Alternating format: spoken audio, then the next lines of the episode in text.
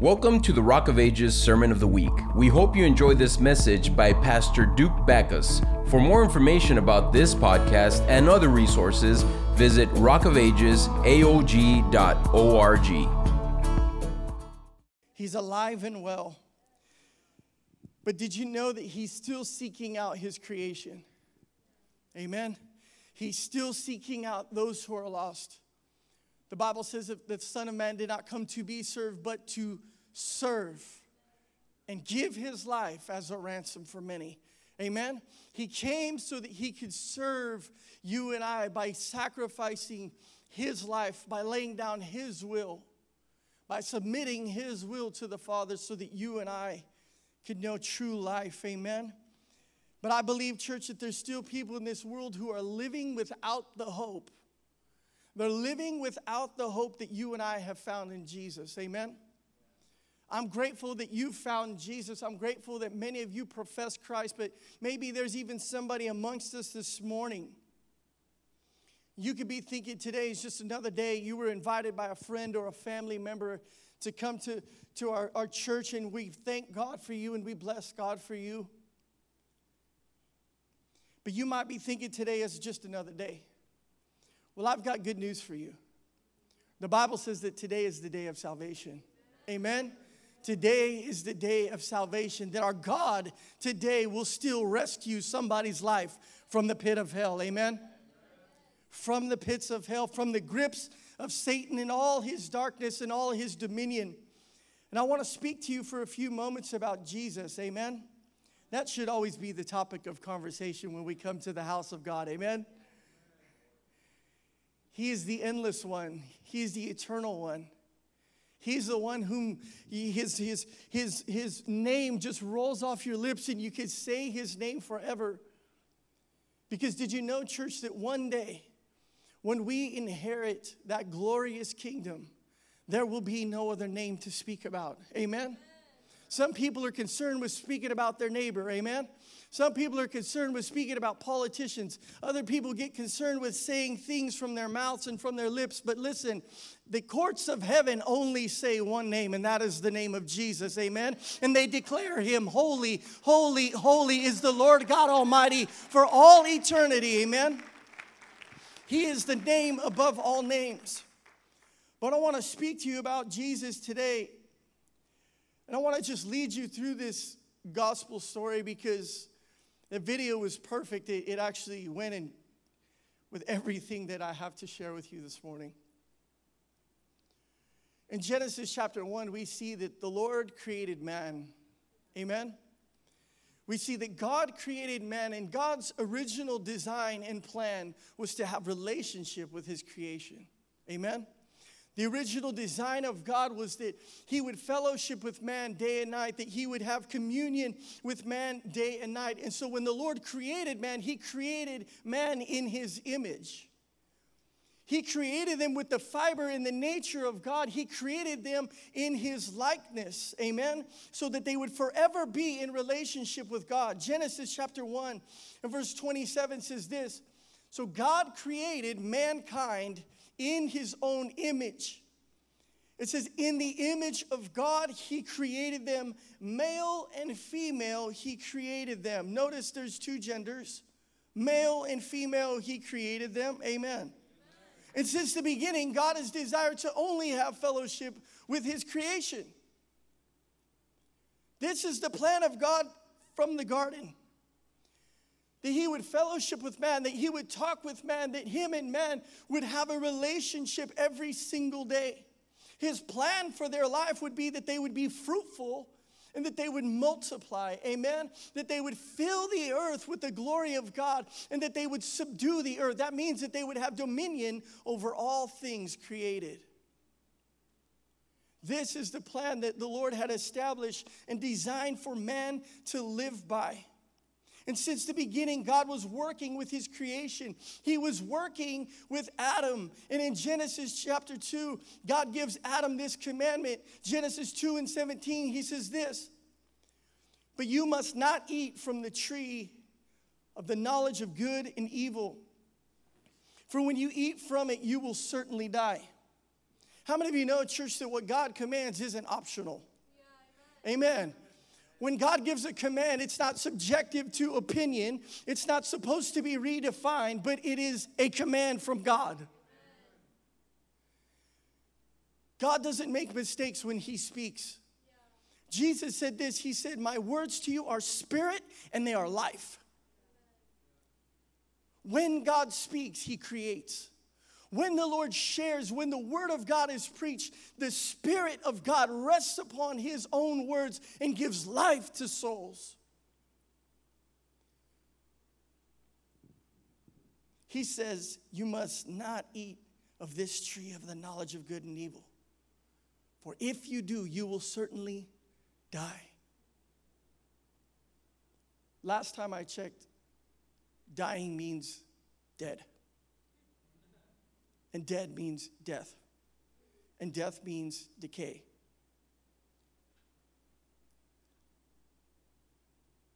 So he gives this commandment to Adam. He gives it to him to hold fast to this very word that was spoken over his life. But then Adam meets a lovely woman by the name of Eve, and God takes a rib from the side of Adam and he forms Eve, and they begin to dwell and inhabit in the garden. And in Genesis chapter 3, verse 1, introduces the serpent. says, Now the serpent was more crafty than any of the wild animals the Lord God had made. And he said to the woman, Did God really say? that you must not eat from any tree in the garden? And the woman said to the serpent, We may eat fruit from the trees in the garden. But did God say, You must not eat fruit from the tree that is in the middle of the garden? And you must not touch it or you'll die? You will not certainly die, the serpent said to the woman. Now, I want us to notice a few important things here. Number one is Satan will always cause you to question what God has said. The enemy will always cause you to question what the Lord has spoken over your life, what the Lord has spoken over your identity, what the Lord has spoken over your family, what the Lord has spoken over your ministry. Notice what the serpent said. He said, Did God really say? I can guarantee that there's been time and time again in the lives of every single one of us that have bear the name of Jesus upon our hearts that, that you've heard a word of God. The word was preached to you, the word was ministered over your life. And then the next thing that happens is, was that really the truth? Is that really what God says? Is that really, is it really possible that God could do that? What is the enemy doing? He's causing you to bring into question what God has said because the enemy is the father of lies. And by nature, he is a deceitful one. By nature, his plan is to deceive you. How many of you know that people that are deceived don't even know it? Somebody else has to point it out to them. Because the spirit that the enemy puts upon an individual's life brings confusion, it brings question, and it brings everything that is against what God has said. But what God says actually carries the meaning and is able to fulfill the purpose from what was said. Every word of God is like a seed. And that seed has the ability to produce what was said. So when you receive the word of God over your life, then guess what? It has the ability to produce that which was spoken over your life. So if the word comes to you that says, You will surely live and you will not die, that word has power. But we also know the Bible says that life and death and blessings and curses, they come from the tongue and they come from the power of the tongue. And so when the enemy spoke to Adam and Eve and caused them to question God, he said something that caused them to lose their seed. It caused them to change their mind about what God said. He said, Did God really say? The second thing is this is Satan will always subtly try to disguise sin. Satan will always try to masquerade. The Bible says that he masquerades as an angel of light. That means that it looks good, but it's not good. It might sound good, it might be appealing to your heart or your spirit, but guess what? It is always contrary to what God has spoken. Can I give you a key this morning, church? For those of you that are saved, that know God, you need to know His Word. Amen. You need to know the Word of God because if you do not know the Word of God, you will be deceived. You need to know the Word of God. The Bible says in Hosea chapter 4, verse 6, says, My people are destroyed for a lack of knowledge. And so, whenever the enemy gets his grip upon your life and all of a sudden you start to see yourself falling away from God, then you need to get in the Word. Amen. You need to know what it is that the Lord has spoken over your life. Because if you're ignorant to the Word, you're ignorant to God. If you're ignorant to the Word of God, you are ignorant to His voice. And that, the next time that the enemy speaks something, you'll think it's the voice of God. Amen. The next moment that Adam and Eve bought into the lie of Satan, sin entered into the world. This sin came as a curse for their life, and they immediately felt shame. They immediately began to hide themselves in the garden. They hid themselves from God because of their nakedness. And God would then, because of their disobedience, allow them now to live a life that would suffer hardship and trial. And Satan, though, would be forever cursed from God to one day be crushed by Jesus. Romans chapter 5 and verse 12 says this So therefore, just as sin entered the world through one man, that's Adam, and death through sin, in this same way, death came to all men because all have sinned. I'm going to get to the good part in just a second, but the ugly part is this is the Bible says for all have sinned and all fall short of God's glory.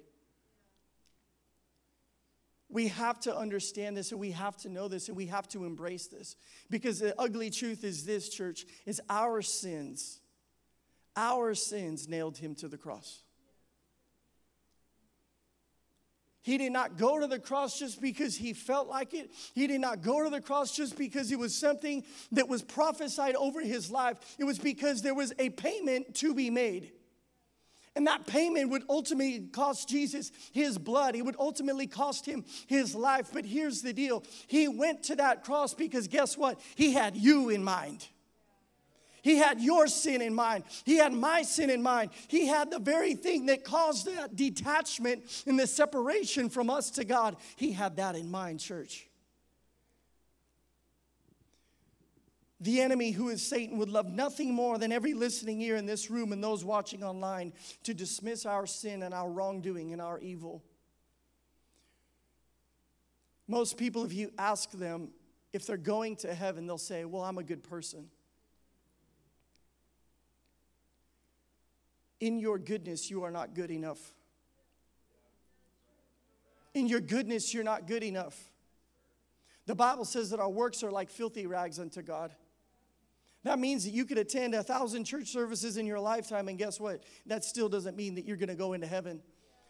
The Bible even says that Jesus would speak one day to some group of people that it said, Depart from me, I never knew you.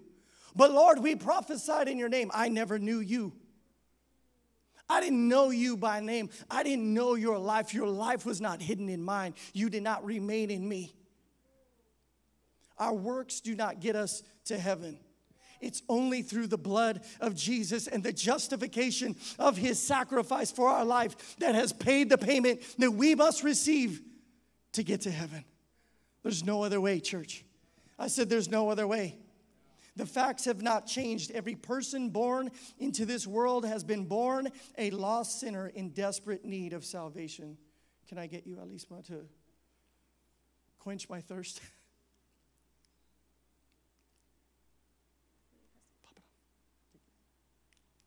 Everybody say thank you for Alisma.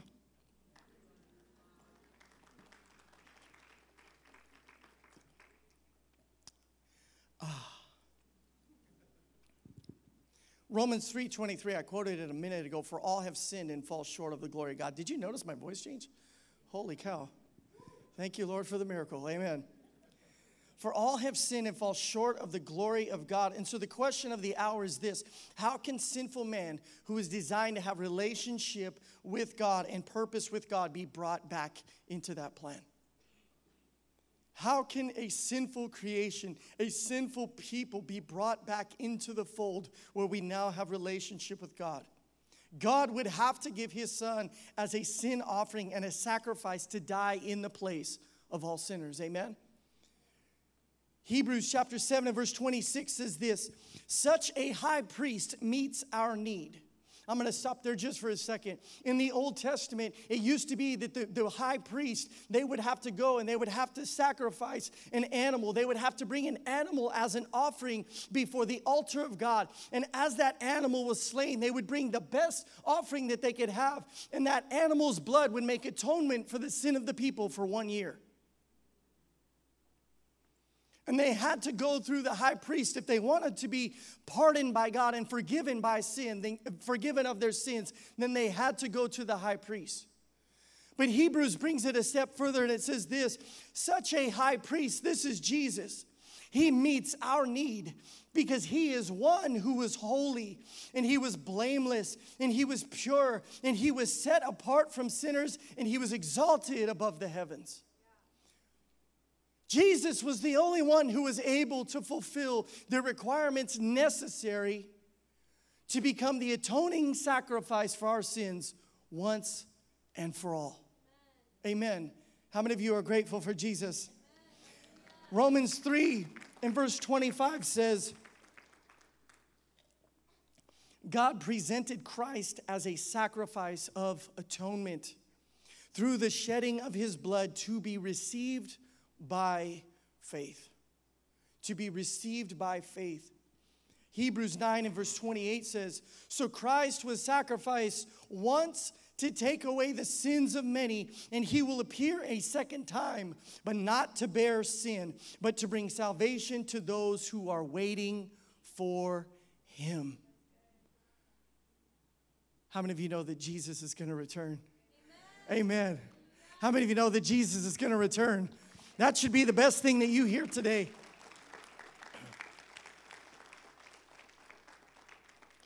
You want to know why? Because heaven and earth is going to pass away. Heaven and earth is going to pass away, but the Lord has prepared an eternal home for those who have trusted in the name of Jesus, for those who come to Him in faith to receive forgiveness of their sins and to have a seat in heaven with the glorious King that we know and love. I am awaiting that day, church. And can I tell you, with warning in your heart, in my heart today, understand, church, the Lord is coming and the Lord is coming soon. The Lord is coming soon. There's prophetic signs all around us. There's things that are happening in our world today that are showing the birth pangs of a soon and returning king. And that birth is going to be a glorious one for those who know Jesus. It's going to be a glorious day, church. But for those who do not know Jesus, it is a day of fear and a day that they must dread. Because on that day, people will go two separate ways some into the courts of the king, and some in the courts of heaven, but others to an eternity apart from Christ. Because while they had the opportunity to receive Jesus as their Lord and their Savior, they rejected him. The only reason why a holy God would give his perfect son for a sinful creation, church, is because he loves them and he longs to be with you forever. I don't know about you, but I've experienced the love of God in my life. How about you? The love of God is the most powerful thing that this world has ever seen. Amen. And this is why the enemy is working fast to distort what love actually looks like. This is why the enemy is working overtime to distort what true love actually looks like. The Bible says that if you do not know God, then you do not know love. But anyone who knows God knows love because God is absolute and perfect love. But mankind goes about their business and goes about their way, and they allow the enemy to speak words over their life to distort what God has created, to distort the way God has established life to be. Love is not love, God is love. I'll say it one more time. Love is not love. I cannot just say that I love my dog and that's pure love, although he's cute. You should see him, he's amazing. He's about this tall, he's short and he's long. He's half Australian Shepherd and a half Corgi. It's the funniest looking animal you've ever seen in your life. But he's cute and he's mine. But even if I tell my dog I love my dog, that's not perfect love. Even if I say I love this restaurant or I love this food or I love that movie, that's not perfect love. The only definition that we can derive love from is from God, who has agape love eternal, unconditional, endless love that He will have for you and for me. Amen. And the Bible says that when we come to know that love, that there is nothing that this world can do to separate us from the love that God has for us. Amen. How many of you know His love this morning? But the Lord longs to have relationship with you. He longs to know you. He longs to fellowship with his creation. Romans 5 and 8 says this But God demonstrates his own love for us in this that while we were still sinners, Christ died for us. Amen. Christ died for us. The Bible teaches that our curse became his cross. That our curse became his cross. And what you and I deserve, Jesus took upon his back, upon his life, and upon his body. He willingly took it for your sins. He willingly took it. The Bible says that he was like a lamb that was led silent to the slaughter. He goes on to say in John chapter 10, he said, No one takes my life, but the Son of Man lays down his life. You see, while he took our place in place of a criminal named Barabbas, he still willingly laid his life down because no one took it from him.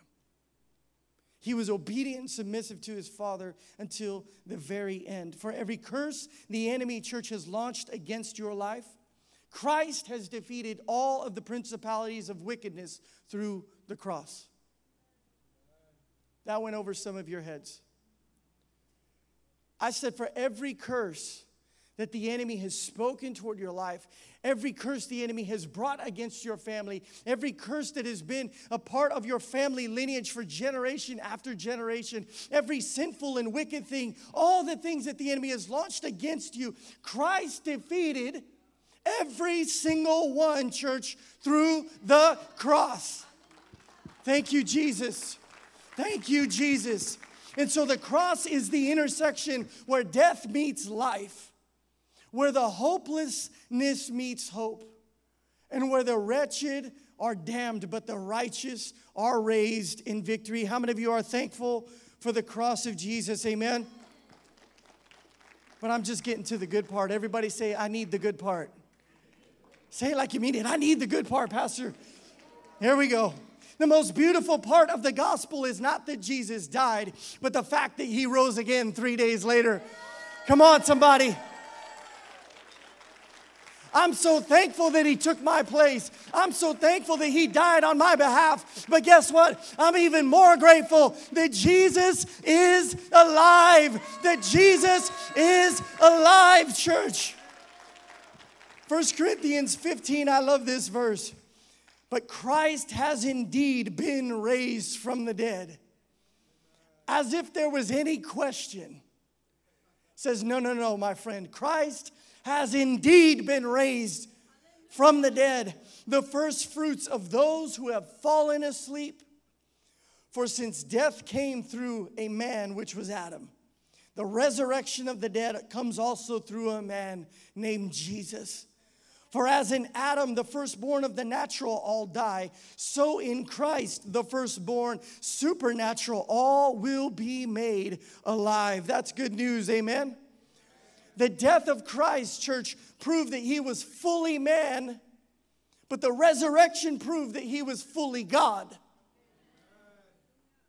He died in our place just like you and I will one day die.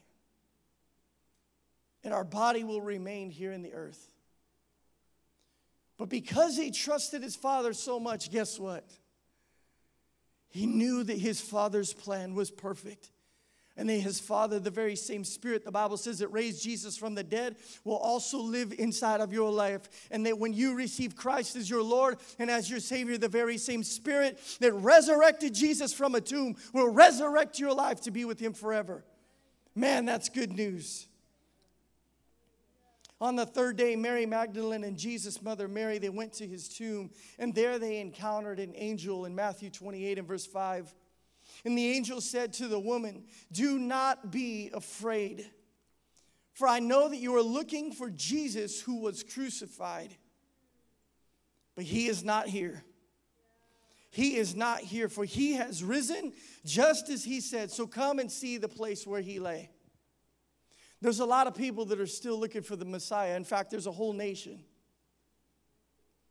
There's a whole group of people, the Jewish people are still looking for the coming Messiah. They're still looking for the Savior of the world. There's people in this, in this world right now that are looking to a politician to bring them hope. They're looking to a president to bring them hope. They're looking to opiates and addictions and all kinds of things to bring them hope. But guess what, my friend?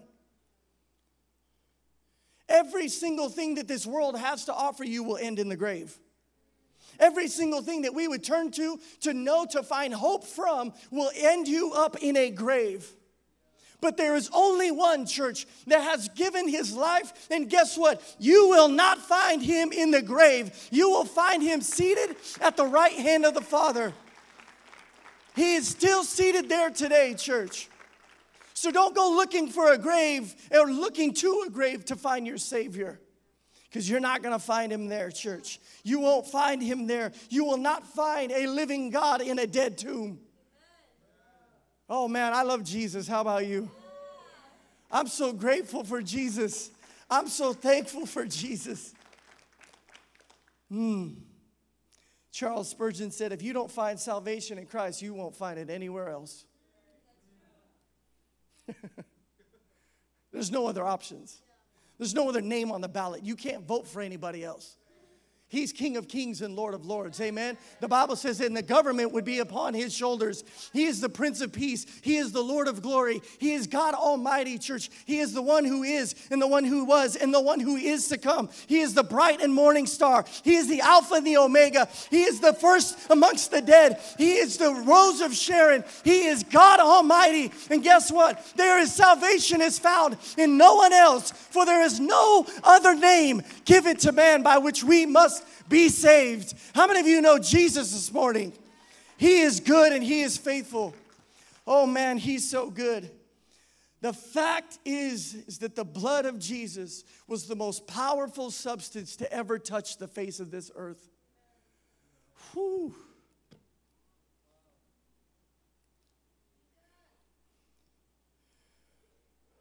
The moment the drops of blood flowed from his side, to hit the dirt of this world, church, the veil was torn in two. The veil which held that, that chasm between us and God, it was torn in two, church. And the Bible says that the earth quaked.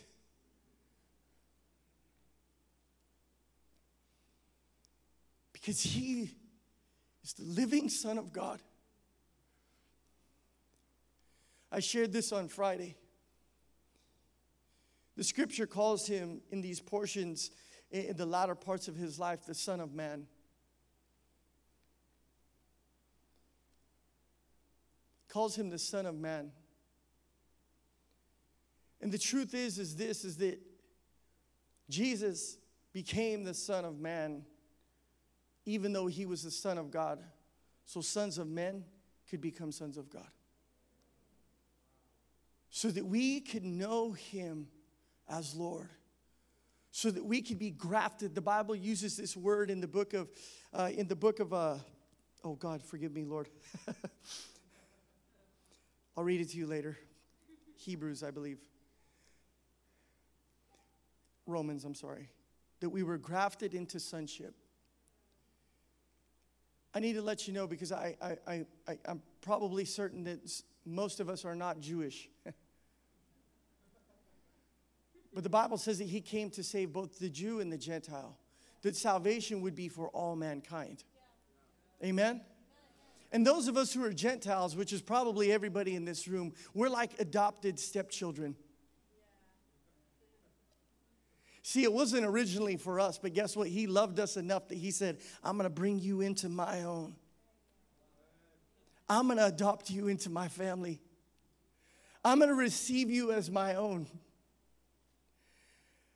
I can share this with you because you're looking at a young man that didn't know his father.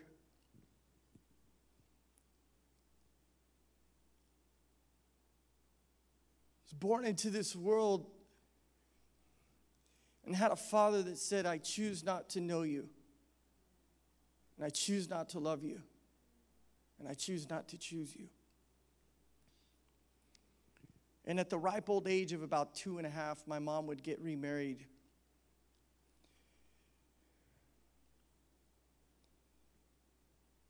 And I had a dad.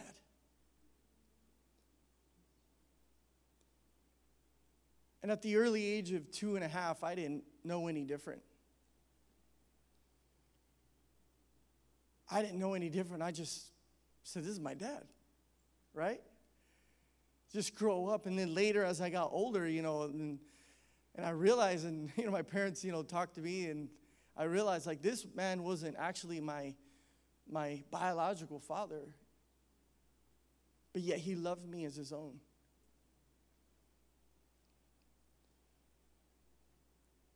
And I don't know about you, but to me, that's one of the best descriptions and pictures of our Father in heaven that we have.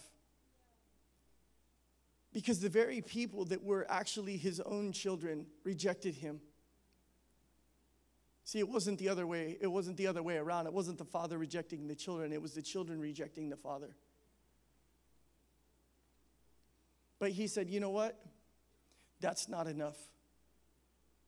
Every single one of them belongs to me. And my purpose and my plan is that they would all know me and that they would all know this endless love that I have for them.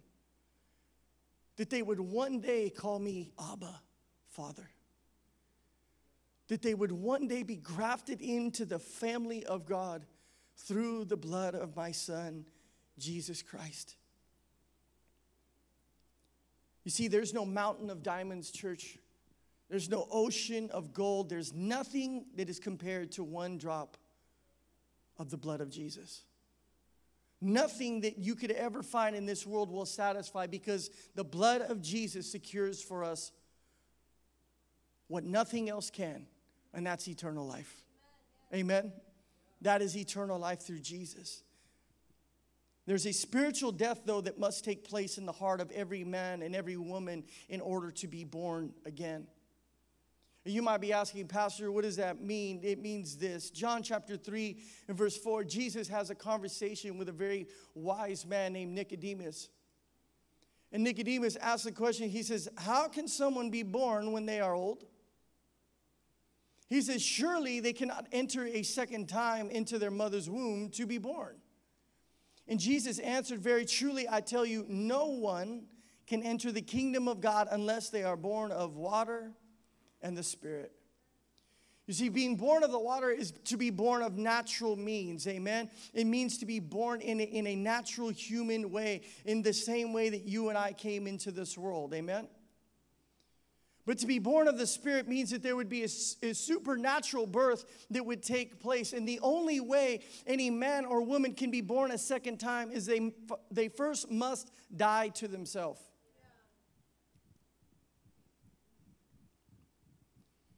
Because, in the same way that Jesus was resurrected, we first must die to ourselves so that he can resurrect us in the spirit. There's no other way. You see, a man or woman cannot be raised to life until they're dead. John 14 and 6 says this Jesus answered, He said, I am the way, I am the truth, and I am the life. Amen. And no one comes to the Father except through me. And so the scripture is teaching us so, unless we come through the door of salvation that is Christ's sacrifice and life, we will never receive forgiveness of sins and have abundant life or an eternity with God. It's only until we humble ourselves and we throw ourselves at the feet of Christ, it's only then that we will that he will be Lord of our life. It's only then until we come to Jesus in humility that he will lead us one day into everlasting victory. That he will lead you one day as we live here on this earth and he will give you a new life. But we first have to humble ourselves. And I'm sure I could get a witness in here this morning, amen. I'm sure there's many people in here today that were once dead, but now they are alive in Jesus, amen. Can I get a witness this morning?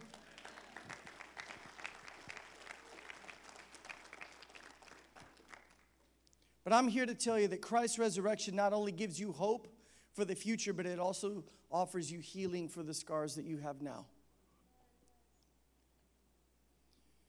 See, a lot of people sometimes they say, oh, well, I'll just receive Jesus and then live my life how I want.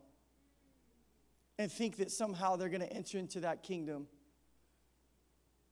But remember the verse I quoted earlier not everyone who says, Lord, Lord, will enter into the kingdom of God. There's a price to pay, and that is we give Jesus over our life. A lot of people are willing to get saved and receive salvation, which is the free gift that Jesus offers, but not a lot of people are willing to receive him as Lord. There's a difference between salvation and lordship. Salvation is a free gift that you received, lordship is surrender and death. There's a difference. The payment has already been made on your, on your behalf, but guess what? The thing that we offer back to God is our very life.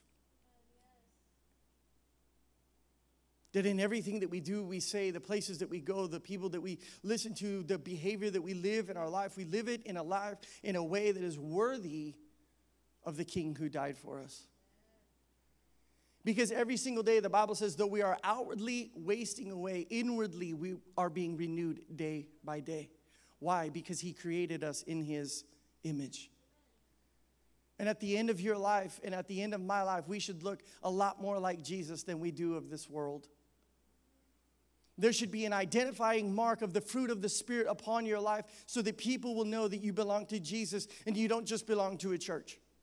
Amen so that people will be able to see the radiance of the glory of God, of Jesus Christ reigning in your heart and in your life. Because guess what? If you don't look like Him, then you're misrepresenting Him.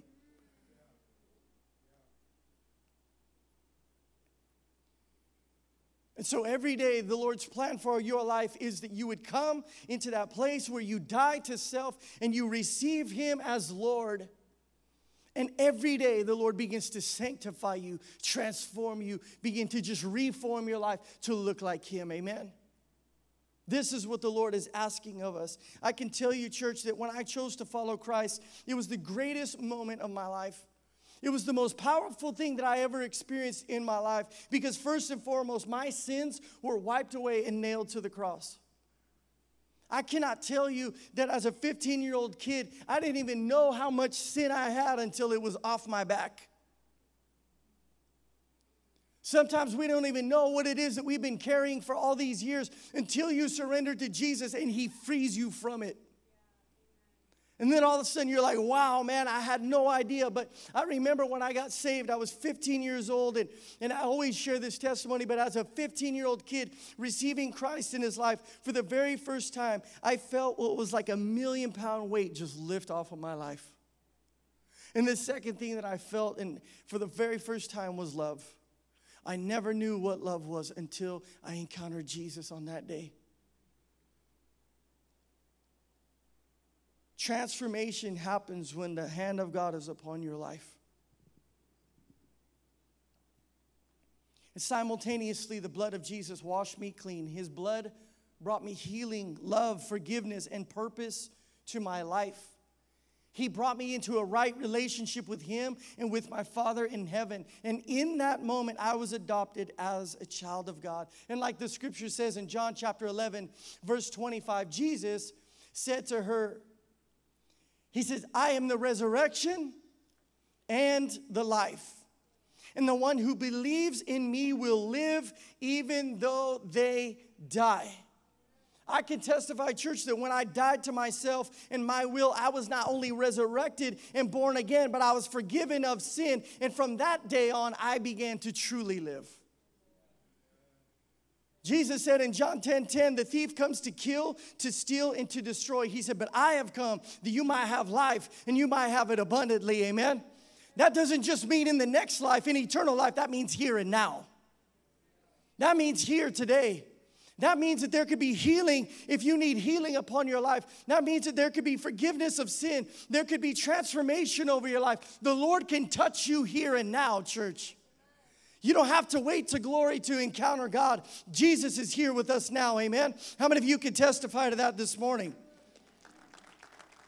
But I have to say this because a lot of people think when they come to Jesus and when they come to Christ that they're losing out on life. Then now all of a sudden life is boring. Eh, but guess what, church? It is just the opposite. It is the most wonderful privilege to be led by Jesus. It is the most wonderful thing to know that Christ is leading your life. It's the most wonderful, rewarding life that you could ever live on this earth because guess what? That is truly to know the power of His resurrection. That's where you see the power of His goodness in your life. And it's so powerful, church, to know that the God of this universe cares for you and cares for me, that He loves you and that He loves me. It's so amazing to think and know that the God who formed you in your mother's womb wants to show you daily his love. Oh man. It's so comforting to know that His mercy and His ways and His heart, He wants to give them to you every single day.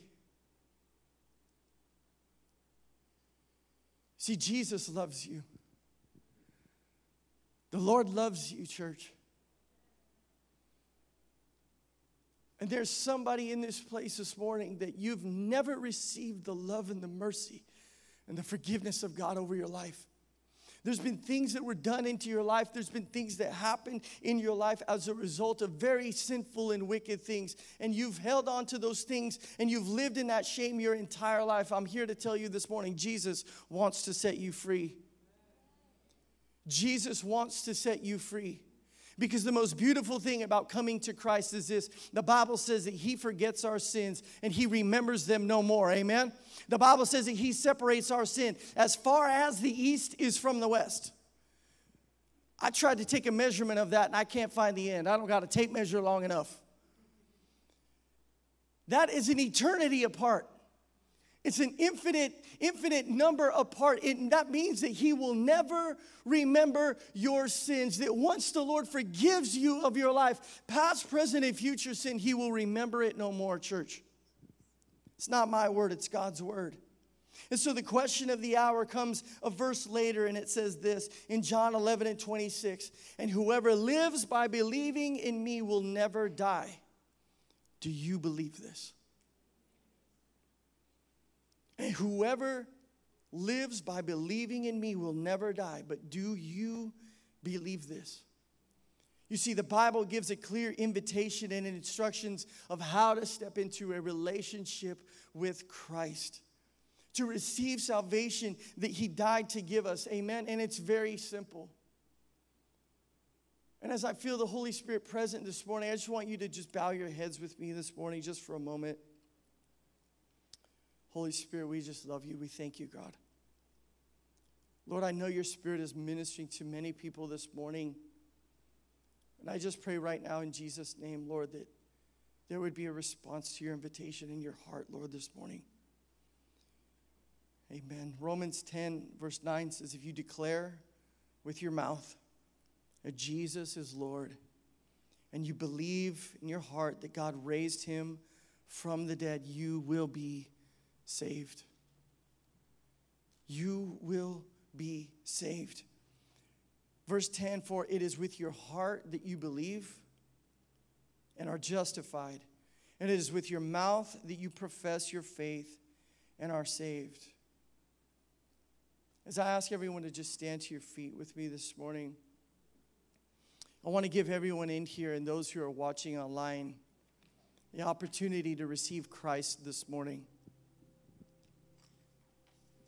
While I know that there's many people in here that have professed Jesus, I'm sure, as their Lord and Savior, with a crowd this size, I am certain to believe that not everyone has. And I want to be very clear and honest with you this morning, and I hope that you've understood the word clearly as the Holy Spirit has allowed me to share it with you today.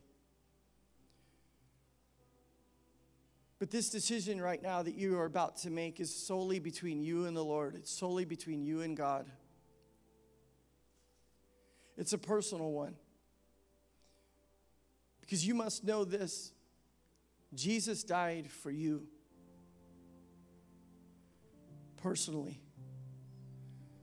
That means that when the Lord was hanging upon the cross and they had pierced his side, and they had mocked him, and they had whipped his back 39 times, and they had torn out the beard off of his face, your name, your life came across his mind.